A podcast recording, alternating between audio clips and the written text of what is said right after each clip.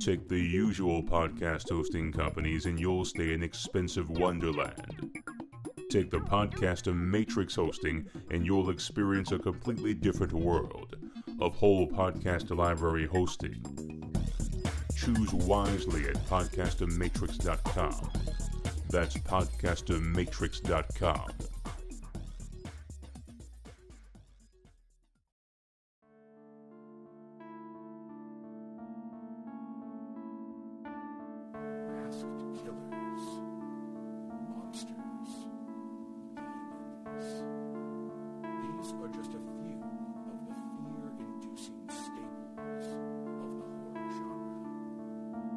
But why do we enjoy being scared?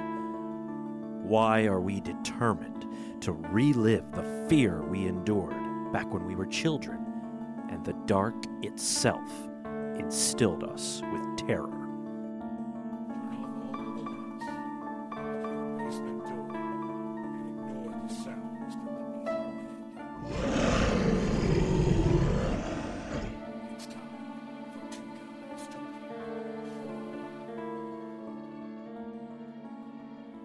Getting your horror fix is simple these days.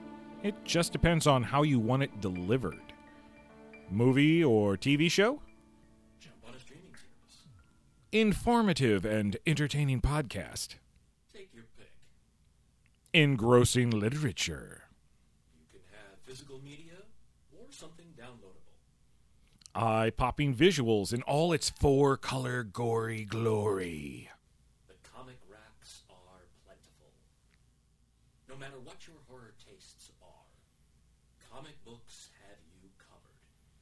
And with no budget constraints, the only thing holding back the terror is the writer and artist imaginations. And we're here to help you decide what to pick up during your next visit to your local comic shop. It's time for the Lethal Listings. seven horror comics you should be reading from two guys talking horror. Greetings and salutations, boys and ghouls. Welcome to another edition of Two Guys Talking Horror, the podcast that just keeps on coming back from the dead no matter how many times you put a bullet in our brain. That's right, yeah. You could chop off our head and put it in a blender and we'd still come back. that's right. He always rises from the grave. Yes, for for those of you not in the know, Jason and I were just quoting a little film called Monster Squad. If you haven't seen it, you're either out of the loop or very young. So go check it out. Or if you don't want to do that, you can at least listen to our perspective review. Yeah, we did it perspective. Look at that. I'm plugging our show already, and we haven't even gotten to the meat topic. Uh, welcome, everybody, to our show. Today, we're doing a lethal listings. But before we get into the actual list that we'll be going into, let's uh, let's take a moment and have a little bit of housekeeping. Something is killing the children. Review. Now, Jason, this episode is all about seven horror comic books we think our audience should be reading. And I will spoil something for you. The book, Something is Killing the Children, is not on this list. I know. You want to know why? There's a whole episode devoted to it. Oh, well, that would explain. it. Exactly. That's right. Yeah, we did a review of the comic Something is Killing the Children, which is uh, a book that Jason and I almost missed out on. A lot of great buzz around the book when it first debuted, and uh, we we almost dropped the ball when it came to that. But so glad that we didn't. And if you want to know our thoughts and our opinions about that book, there'll be a link to that episode in the show notes to this episode, or you can head on over to two guys talking horror.com and find it there for yourself. I mean, we'll make it easy for you, but if you want to do the digging, you can go right ahead. But I can guarantee you won't be disappointed. I'm done with housekeeping. I've put the uh, scrub brushes and the duster away. Let's yes, let's jump straight into our list, our lethal listing. List. Why wait? Why wait? Let's let, let's get going. Totally spoiler free when it comes to all of these books for for anybody listening because you know we want you we want to entice you to go out to your local comic shop And if you don't want to do that, okay. I mean, that's your prerogative. Get online. Go and check these out. Here are the seven horror comics you should be reading.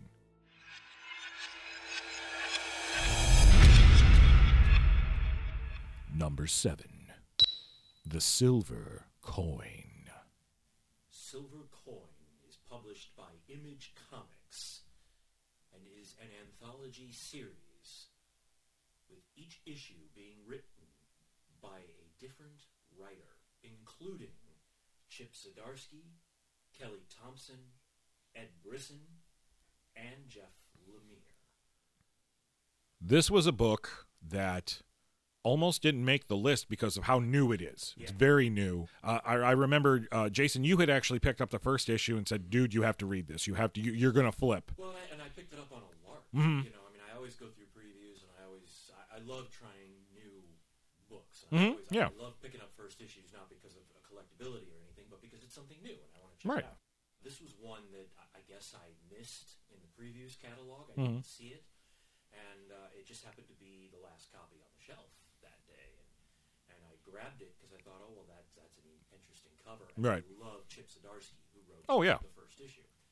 I, I didn't know I was going to be blown away by the first issue the way I was, and I immediately gave it to you. I was like, dude, this book.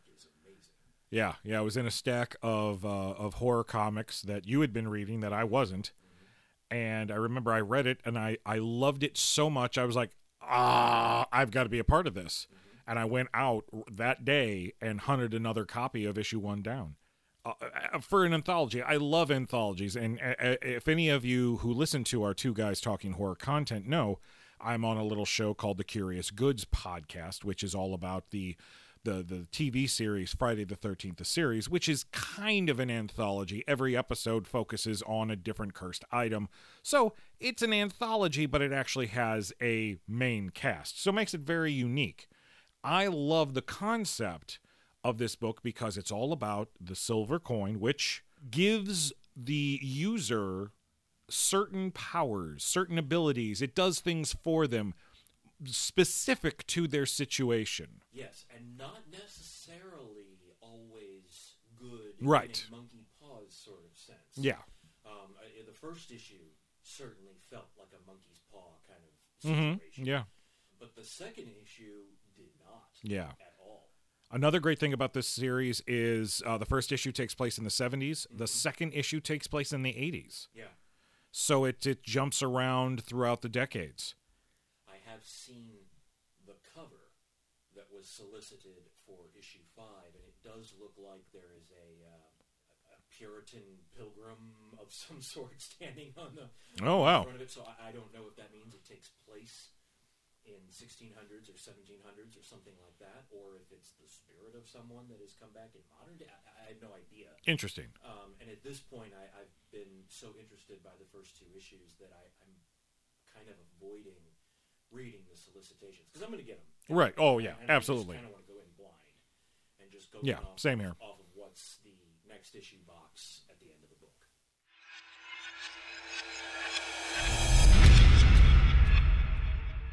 Number six Proctor Valley Road. Proctor Valley Road is published by Boom Studios with a creative team that boasts Grant Morrison, Alex Child, Naomi Franquiz, and Tamra Bonvillain. The questions that each issue poses keeps me coming back for the answers. I mean, it's it's a, it's a pretty out there book. I, I mean, I don't know about you. I, I, I assume that you're probably in the same boat. Absolutely. Absolutely. It, it- it's one of those. One of those books to where I was like, "Oh, Grant Morris is in, he's doing horror." Yeah. Why- why- why? Real hit or miss. Yeah, Um, and and I, I will say that when he misses, whew, He misses hard. bad. But when he hits, wow. he hits hard. And and this is a this is an example of knocking it out of the park. yeah, because not only is this a period piece, this takes place in the 70s during the height of the Vietnam War. It's like 1970, isn't it? It's, something like that. I can't, I can't remember. It's but but we're dealing with draft dodgers and and things things of that nature. It takes place in a nice little small town, and all of the protagonists teenage girls Yeah. and all they want to do is go see Janis Joplin in concert. And will th- their willingness to pretty much do whatever they have to do to do that leads them on this path to absolute terror.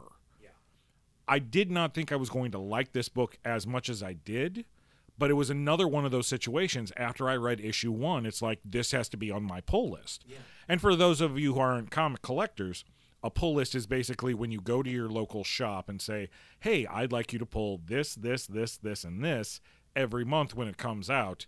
So that I, all I have to do is walk in, ask for my pull list, pay you money, and walk out. That way you don't have to uh, risk missing something. Right. And, then go on the hunt. and then have to go on the hunt and potentially pay insane amounts of money. For Right, right. And that's a totally different topic. That's a different podcast. That's a podcast of a different color. but anyway, Proctor Valley Road. The not only not only does the, the the writing work, the characters are so diverse, and the art, man. Oh my God, the art. It's one of the things that sells this book. It, I can deal with either really great writing and subpar art, or I can have really great art and subpar writing. But when you're able to have really great writing and really great art, you know you got a hit. Well, and then this one is even taken to the next level with Tamara Bonvillain's coloring. Mm. In the colors, it, it both simultaneously captures a muted period look as if it happened 30, 40 years ago, Yeah. 50 years ago, whatever the case is.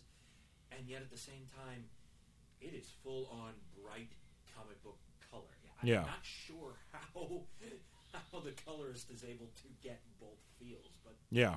And, and even though I don't watch a lot of the modern cartoons, the the art style in this book almost has a more sophisticated adult feel of something like Steven Universe.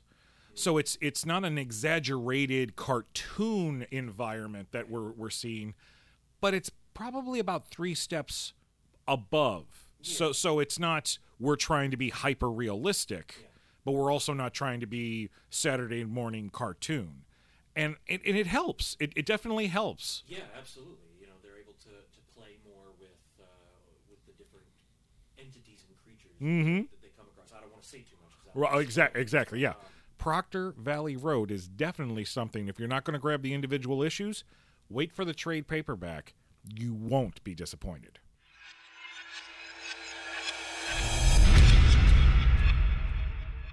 Number five, Year Zero, Volume One. Year Zero is published by AWA Upshot Comics and is written by Benjamin Percy with art by Ramon Rosanas. I love zombies. Yep, yep, so do I.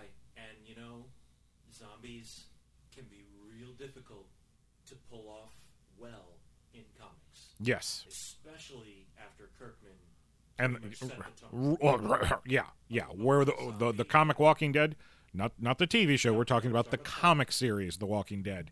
That's the bar. Yeah, Try to top that. yeah, or or at least Meet it. meet it. Yeah. And yep, me too. I love zombies. You know, uh, we both checked this out, kind of on a lark. Again, Mhm, I mean, yeah. You know, we didn't really know what we were walking into with this book, and I, I have to admit, after reading the first issue, I still wasn't quite sure what this book was. Yeah. But it was the second issue uh, of this first volume that really solidified it for me and thought, oh, okay, we're taking a slightly different look and a slightly different approach to doing a zombie apocalypse. All the stuff that you want is still there. hmm The story is just being told in a somewhat different way. Yeah. I would actually equate it to Max Brooks's Very World much- War Z. Yeah, very much. more. This comic focuses on characters as the zombie apocalypse occurs. I mean, that's why it's called. It's year zero. This is the end of the old, the beginning of the new. And through this miniseries, we follow these characters and how they are dealing with the situation in which they're in. You've got a conspiracy theorist who saw it all coming and had a bunker ready and and was that stereotypical oh i told you all along this was going to happen and here i am. I'm prepared. You all laughed.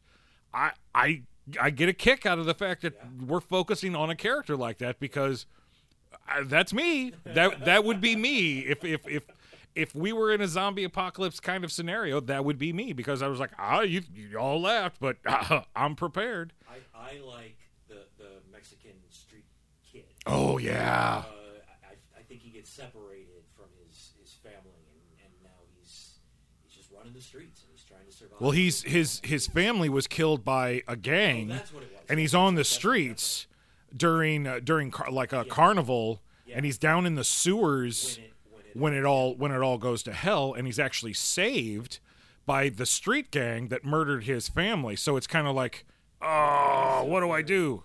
Well, and that's the other thing about this is you know it is five survivors basically that that you follow, but these these five survivors don't necessarily interconnect with one another. Right, Now, yeah, yeah. We haven't started the second volume, so who knows? Maybe they will eventually, but I I don't think so. I have a feeling that it's it's almost like an anthology book spread out over issues where you get little pieces of each story because they're all happening simultaneously.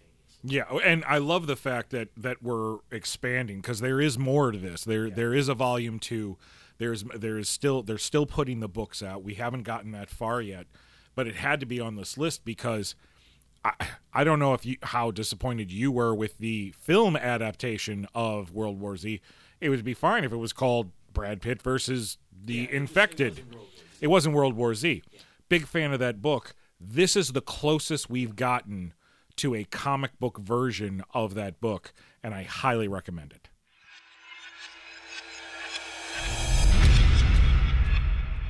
Number four Nocterra. Nocterra is published by Image Comics. Written by Scott Snyder and Tony Daniel, with art by Tony Daniel and Tomeu Morey. This, uh, I, I'm sure that anyone who maybe just has a passing glance at comics and maybe knows some things, they may be thinking, wait, that's an image book and it looks very much like a sci-fi uh, adventure series. Why is that on here? Well, it, it is technically science fiction. That is Mhm. true. Yeah, there's a little of that. You know, it, it certainly takes place in a future environment, and but that doesn't mean that it can't be horror. Right. I mean, look at films like Alien. Mm-hmm. Is science fiction and horror, And horror. and this is certainly along those lines. Oh, yeah. Absolutely. It's also probably the closest I would get to a comic book version of an action movie. Action, sci fi, horror. That is how I would define Nocterra. If you like Aliens, if you like Pitch Black, if you if you're into that kind those kinds of movies, Nocterra is Yeah. it because this is this is an adrenaline monster. Right, right. We don't know how it happened. We know scientists did something, and now the world has been plunged into an eternal night. But not just any night. It's not like the sun just went out, but the world didn't end. It's the world has been wrapped in this darkness that if you stay in it, any organic creature or living organism that stays in this darkness starts to mutate into monsters. Especially humans. Yeah, they're very yeah. Humans and animals are very susceptible uh, to to transforming, and uh, so everybody has to run around. They've all got lights, and, and obviously then power and energy and diesel and all these things that can run any kind of electricity and create artificial light becomes very important. Yes, yes, yeah. And it's all about a brother and sister who are surviving the end of the world in pitch blackness, doing what they can to get from point A to point B, and they just so happen to get wrapped up into a possible mission to save the world.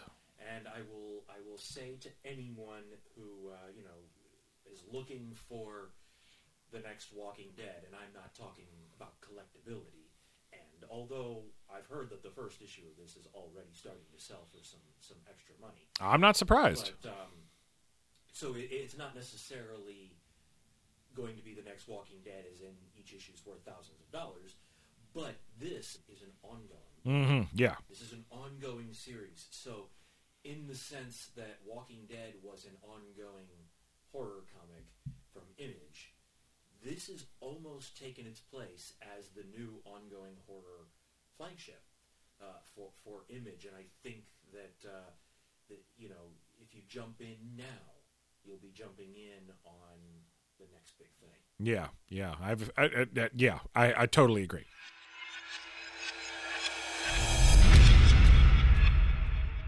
Number three. I walk with monsters.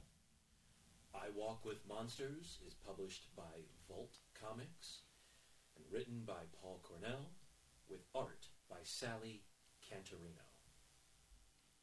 Here's a book that I grabbed off of the shelf simply because of the title. Mm-hmm. I walk with monsters. That grabs you. Yeah, And then the cover art is it's just a girl. yeah. So so what's this girl's story and why is she walking with monsters? I read issue 1 and I was like, "What this is good. This is good. I need to find more of these." And I was finally able to hunt down 2 and 3 to where I picked up 4, 5 and 6 as they came out. As of the recording of this, uh, uh, actually, I have read all six issues. Jason still has the last five and issue five and six to read I still gotta finish it.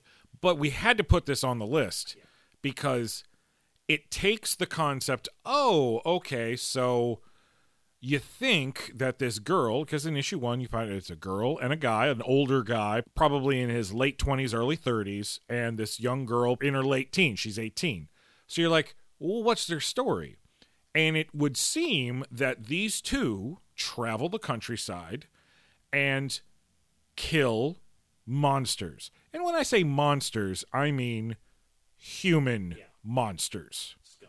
scum of the earth, child pedophiles, and things of that nature. The twist is is that the guy that our main character walks with is in fact a monster himself. And there are a lot of different levels in this book. Surprisingly enough, so deep, it, it does go very deep into depression, into anger, into possible chemical imbalances, possible mental issues, but we don't focus on it. It's it's it's left up to your interpretation. Yeah, well, it's more like you know they're they're doing a a story about those things, but they're dressing it up as a horror story. is Always when horror is best, Mm-hmm. Right, It's yes. about something else, but it's interwoven so well that you can't necessarily tell just by first glance. Right, right. It's about something else until you start looking deeper, and or in this case, between the panels Yeah, exactly. and then you uh, you know you see what what the book is really going into. But but again, yeah, it blends that so well that that you really got to look. Mm-hmm. Yeah, and there's there's a lot of there's a lot of subtext, and there's not so subtle subtext as well. Yeah, there are some. Yeah, Yeah, this is this is one of those that kind of uh, slaps you in the face with a handful of issues, and then makes you think a little bit. And, and, and I don't necessarily want to think when I'm enjoying my horror. Sometimes I just want that turn your brain off horror. But this is one of those books that actually makes you go, "Wow, okay, so are are we dealing with a metaphor here, or are we dealing with something literal?" And since the since the book is over, I, I I highly recommend if you can hunt down the issues, go for it. But definitely look for that trade paperback because that's a great way of just having the whole story right there at the in the palm of your hands, available anytime you want it. Well, Jason, we have gotten so dangerously close to being done with our list. But before we finish, I think we're just going to take a moment to uh, catch our breath. We'll be right back with more Lethal Listings seven horror comics you should be reading. Thought about a career in voiceover? Need a great, cost effective on hold message for your organization or business? Don't know where to start? Check out The Voice Farm, your one stop shop for voiceover needs. Check it out now by accessing The Voice Farm at voicefarmers.com and see what difference can be made with a company that is truly outside the box. From the Voice Box, voicefarmers.com. That's voicefarmers.com.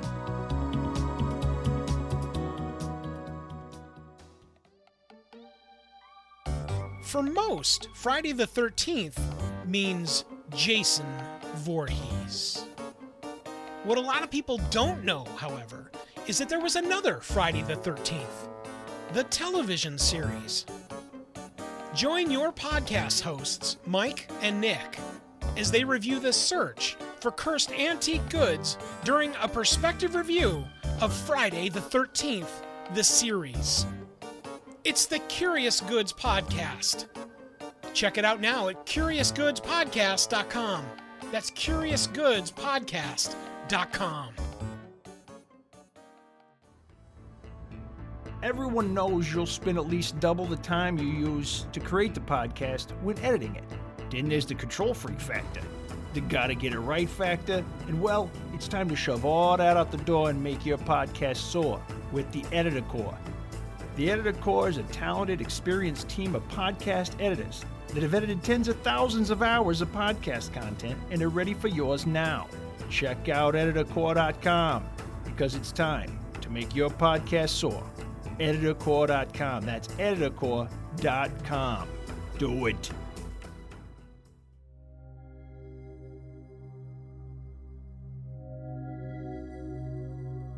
Welcome back, ladies and gentlemen, boys and girls. Let's get back to our lethal listings episode of seven horror comics you should be reading.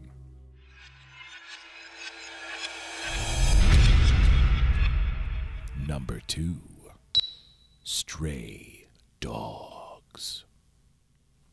Stray Dogs is published by Image Comics and written by Tony Fleecs with art by Trish Forstner. So this is a very different comic. Yeah. This is unlike anything I've ever read before. Yeah. This is a, a five issue miniseries from Image that feels like a Don Bluth animated film. Any of you out there who don't know who Don Bluth is, Don Bluth was an animator and an artist who studied at Disney in uh, in the 70s, and in the late 70s and early 80s, broke away from Disney and started his own animation studio. And some of the films that Don Bluth uh, produced and, and or directed are films like American Tail, Ah. The Land Before Time, Oh. All Dogs Go to Heaven, Oh my God. Anastasia. You're hitting me right in the heart, man. Right in my feels. And, you know, I say more recently, but I guess it's now almost a 20 some odd year old film. Titan AE was technically a, a Don Bluth film. Wow. Yeah. Okay. Yeah, we're officially We're old. officially old, yeah. Awesome. Stray Dogs was described in previews and in all the solicitations as Lady and the Tramp meets Silence of the Lambs by Don Bluth, even though it's not actually by Don Bluth. Right. And and that's a, that's a, a crazy description first off, and pretty freaking spot on. Another great description would be Secret Life of Pets meets Seven. Yep, that's another great way to ex- to explain this book.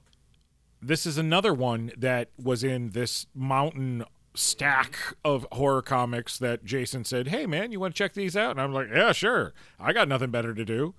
I love reading reading comics that technically aren't on my list anyway. And and I, you know, I'm joking, but it, it is the truth. I, Jason gets so many different books that I don't. It's how I get introduced into other things, especially the horror stuff. We do that a lot. Oh yeah, we swap back and forth.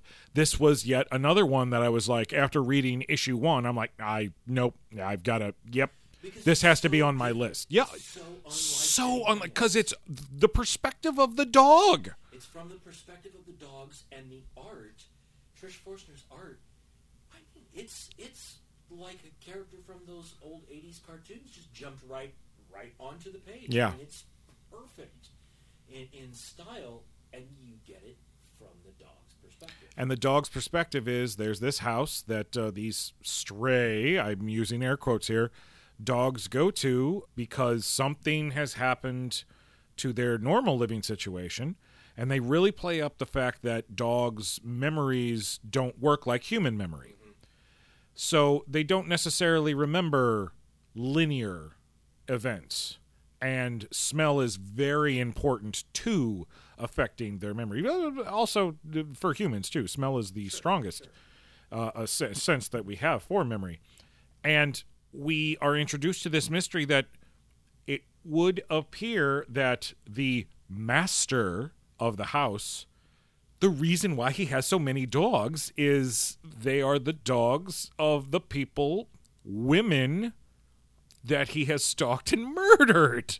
and also taking a piece of uh, property of some sort of the owner because it's this it's this piece that suddenly it's The trophy Yeah. of the serial killer. Right, Yes. that suddenly allows the dogs to remember oh wait this is not my regular master because they can't they don't even remember that they just know that's master he's bringing food That's right. Be He's good. got the food. Be good.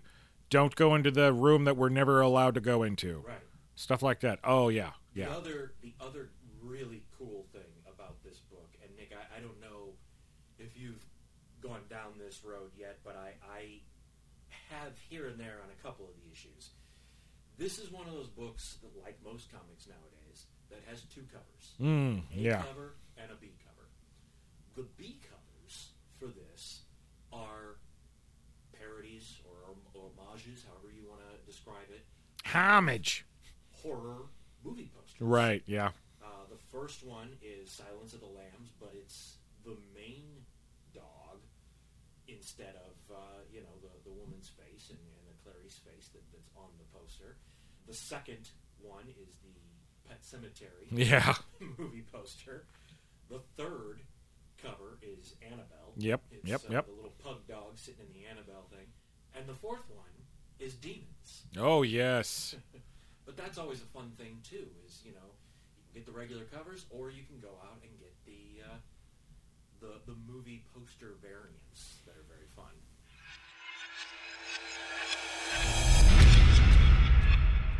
honorable mentions.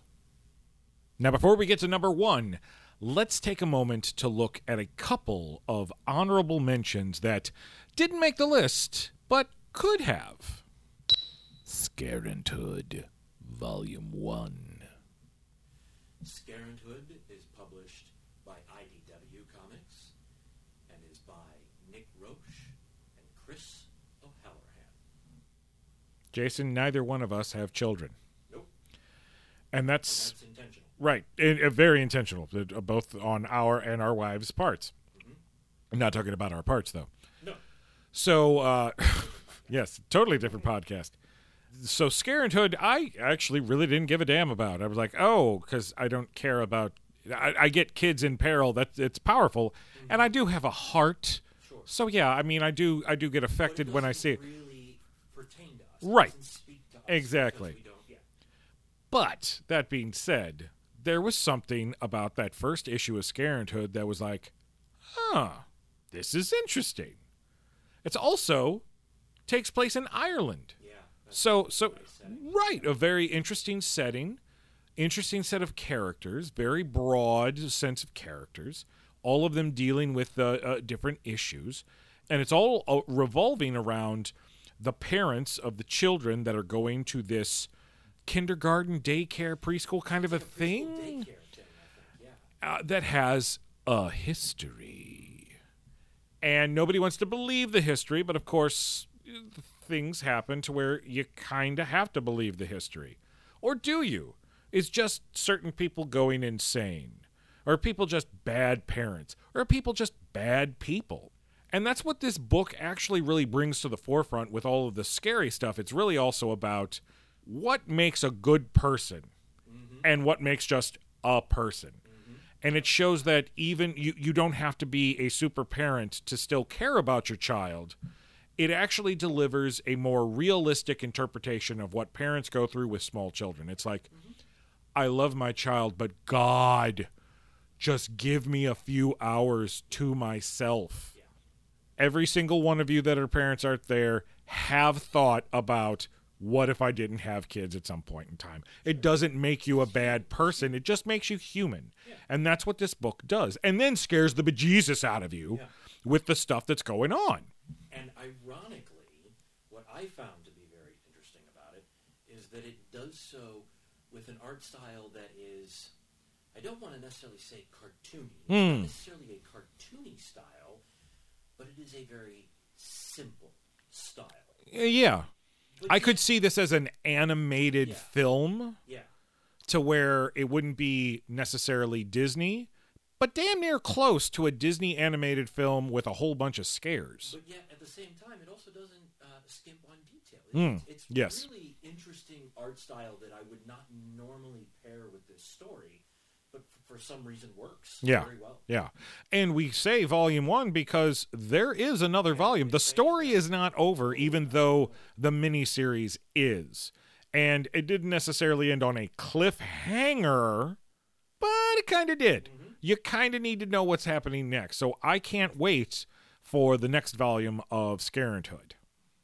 Black Friday.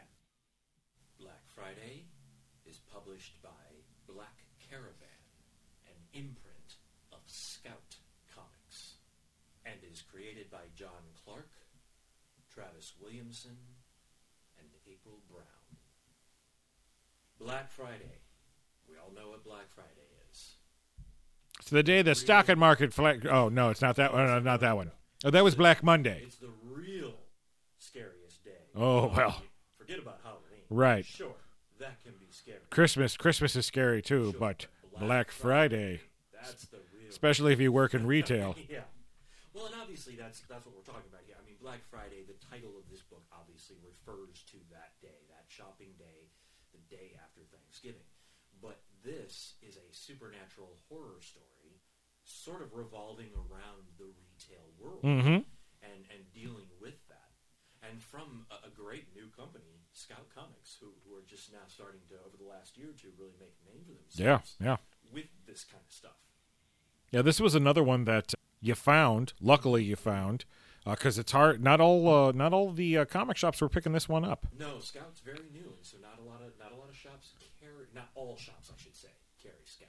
and and it was on the pile and and I gave it a I gave it a look see and the art at first I was like well this this is an interesting art style but when you pair it with the writing and the situation it, it reminded me of uh, 90s uh, Chris Bachalo or Ashley Wood. Yeah, uh, there's a lot of Sam Kieth influence Yeah. in there from the Maxx, and yeah, very yeah it's it's it's not crystal clear what you're seeing. All you know is that it's a distortion of reality that works with the story that's being told which i i i, I really dug uh, after reading issue one and i was like okay well I, this definitely i'm not necessarily going to add this to my pull list but when issue two comes out i definitely want to read this all it it's retail on the busiest day and a portal to some nether region has opened in the discount aisle.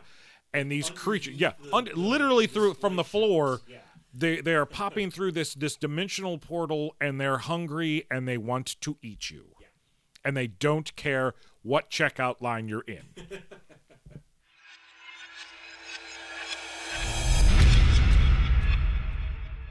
number 1 maniac of new york Maniac of New York is published by Aftershock Comics and is written by Elliott Kalan with art and colors by Andrea Mutti. I'm going to say this, and I don't know if this is true or not, but I would like to believe that the writer grew up loving 80s slashers, watched Friday the 13th, Part 8, Jason Takes Manhattan, was just as disappointed as the rest of us, and when he grew up, decided, fuck it, I'm going to do it better. Yep, that's I, I think I think it's pretty clear. I, again, I could be wrong. We could be wrong. We could be very wrong. Yeah. But I, I, if you read even just issue one, it's pretty clear that there's there's at least that influence. Yes, yes. Maniac of New York. It the title t- just tells you it, it, it. The title, the cover for that first issue, it gives you everything you need to know. There is a maniac, and he pops up throughout New York City, Manhattan Island, just murdering indiscriminately. It's as if Jason Voorhees, because this killer wears a mask. It, it's not a hockey mask, but it's similar. Similar. It's like a full face white mask, but only on the front, so it straps on the way Yeah. Jason's hockey mask does.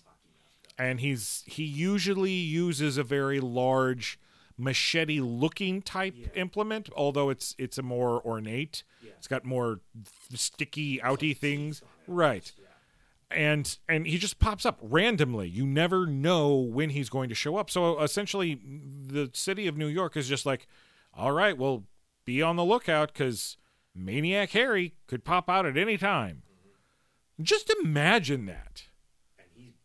And you can't kill him. No. He cannot be killed. Seemingly. Right. So far. Yeah. uh, the series, it's a miniseries, it's a five issue miniseries. I don't know how the city of New York is going to bounce back from this one. All I know is that this is the book that I am having the absolute most fun reading because it is as if I am reading and then experiencing a cheesy horror slasher movie from the 80s. But taken seriously. Right, taken serious, very This seriously. This isn't a masked killer chasing babysitters or camp counselors or any teenagers that have had premarital sex recently. That's Right. not what this is. There are no This is- rules. No, there are no rules, and this is adults. This is kids. This is everybody in the city. It's, Mhm. it's not a it's not a teenager slasher film. It is a slasher story going after modern adults Yeah. and uh, it's it almost makes it scarier because sure you can buy into a, a serial killer or a slasher killer in these movies going after teenagers because they're theoretically young and innocent and you know easy to manipulate or take out you know whatever but to go after everyone Mm-hmm. it, it no longer becomes about a specific group And to get to the point to where, well, we don't know how to stop him, but this is New York, so I mean, we're not like going to evacuate the city. It becomes just another thing that New Yorkers have to watch out for. Yep. Which also then, if you not if you're not from New York, you've heard of the New, New York mentality. You know, we yeah, we we can take anything. And this book is written just like it. It's just another thing that happens in New York. And I highly recommend this. That's why it's our number one pick for the seven horror comics you should be reading. And that brings us to your thoughts. We want to know are any of these books that we listed on your pull list? Have you heard of them? Are you reading them currently? Head on over to our social media sites. That's Twitter, that's Facebook, that's even Instagram. Yep, we're there too. And uh, let us know if you are picking up one of the books. Take a picture of yourself holding uh, one of the covers up. If any of the books that we talked about today sound interesting and you're going to go pick them up, let us know what you think when you do. All right, Jason. Well, it's time to uh, take all of our books, slide them back into the uh, bags and boards, press the tape tightly, and slip them back into their long boxes to where they can be protected for all time. so that they can be resurrected when we want to reread That's right. That's right. I hope you've enjoyed this Lethal Listings episode. That's just seven plus two honorable mentions. There are a ton of other great horror comic books out there, and I'm sure we'll get to them someday. yeah something Maybe a sequel. But until next time, I've been one of your hosts, Nicholas J. Hearn. I'm one of your other hosts, Jason Contini. And remember, folks, don't be afraid of the dark. Be afraid of what's in the dark. You have successfully survived this episode of Two Guys Talking Horror. Thank you for listening. Be sure to connect with us through all of our social media outlets.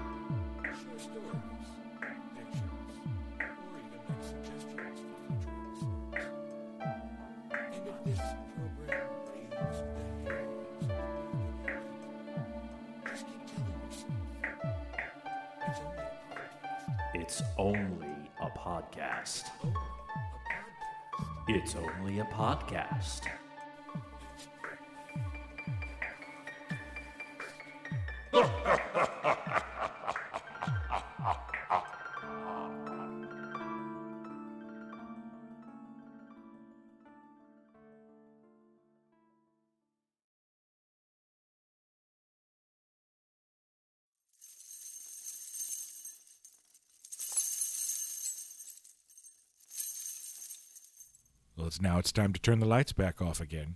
I, unless you're driving a car, don't Yeah, don't don't, turn the- no, don't yeah. close your eyes so that it's dark. Don't do that. Drive responsibly. drive safe. But if you're listening to this at home and you can be in the dark, I, it definitely heightens the mood because we're a couple of uh, crazy, spooky guys. Not really, not really. I'm try. I was trying something new.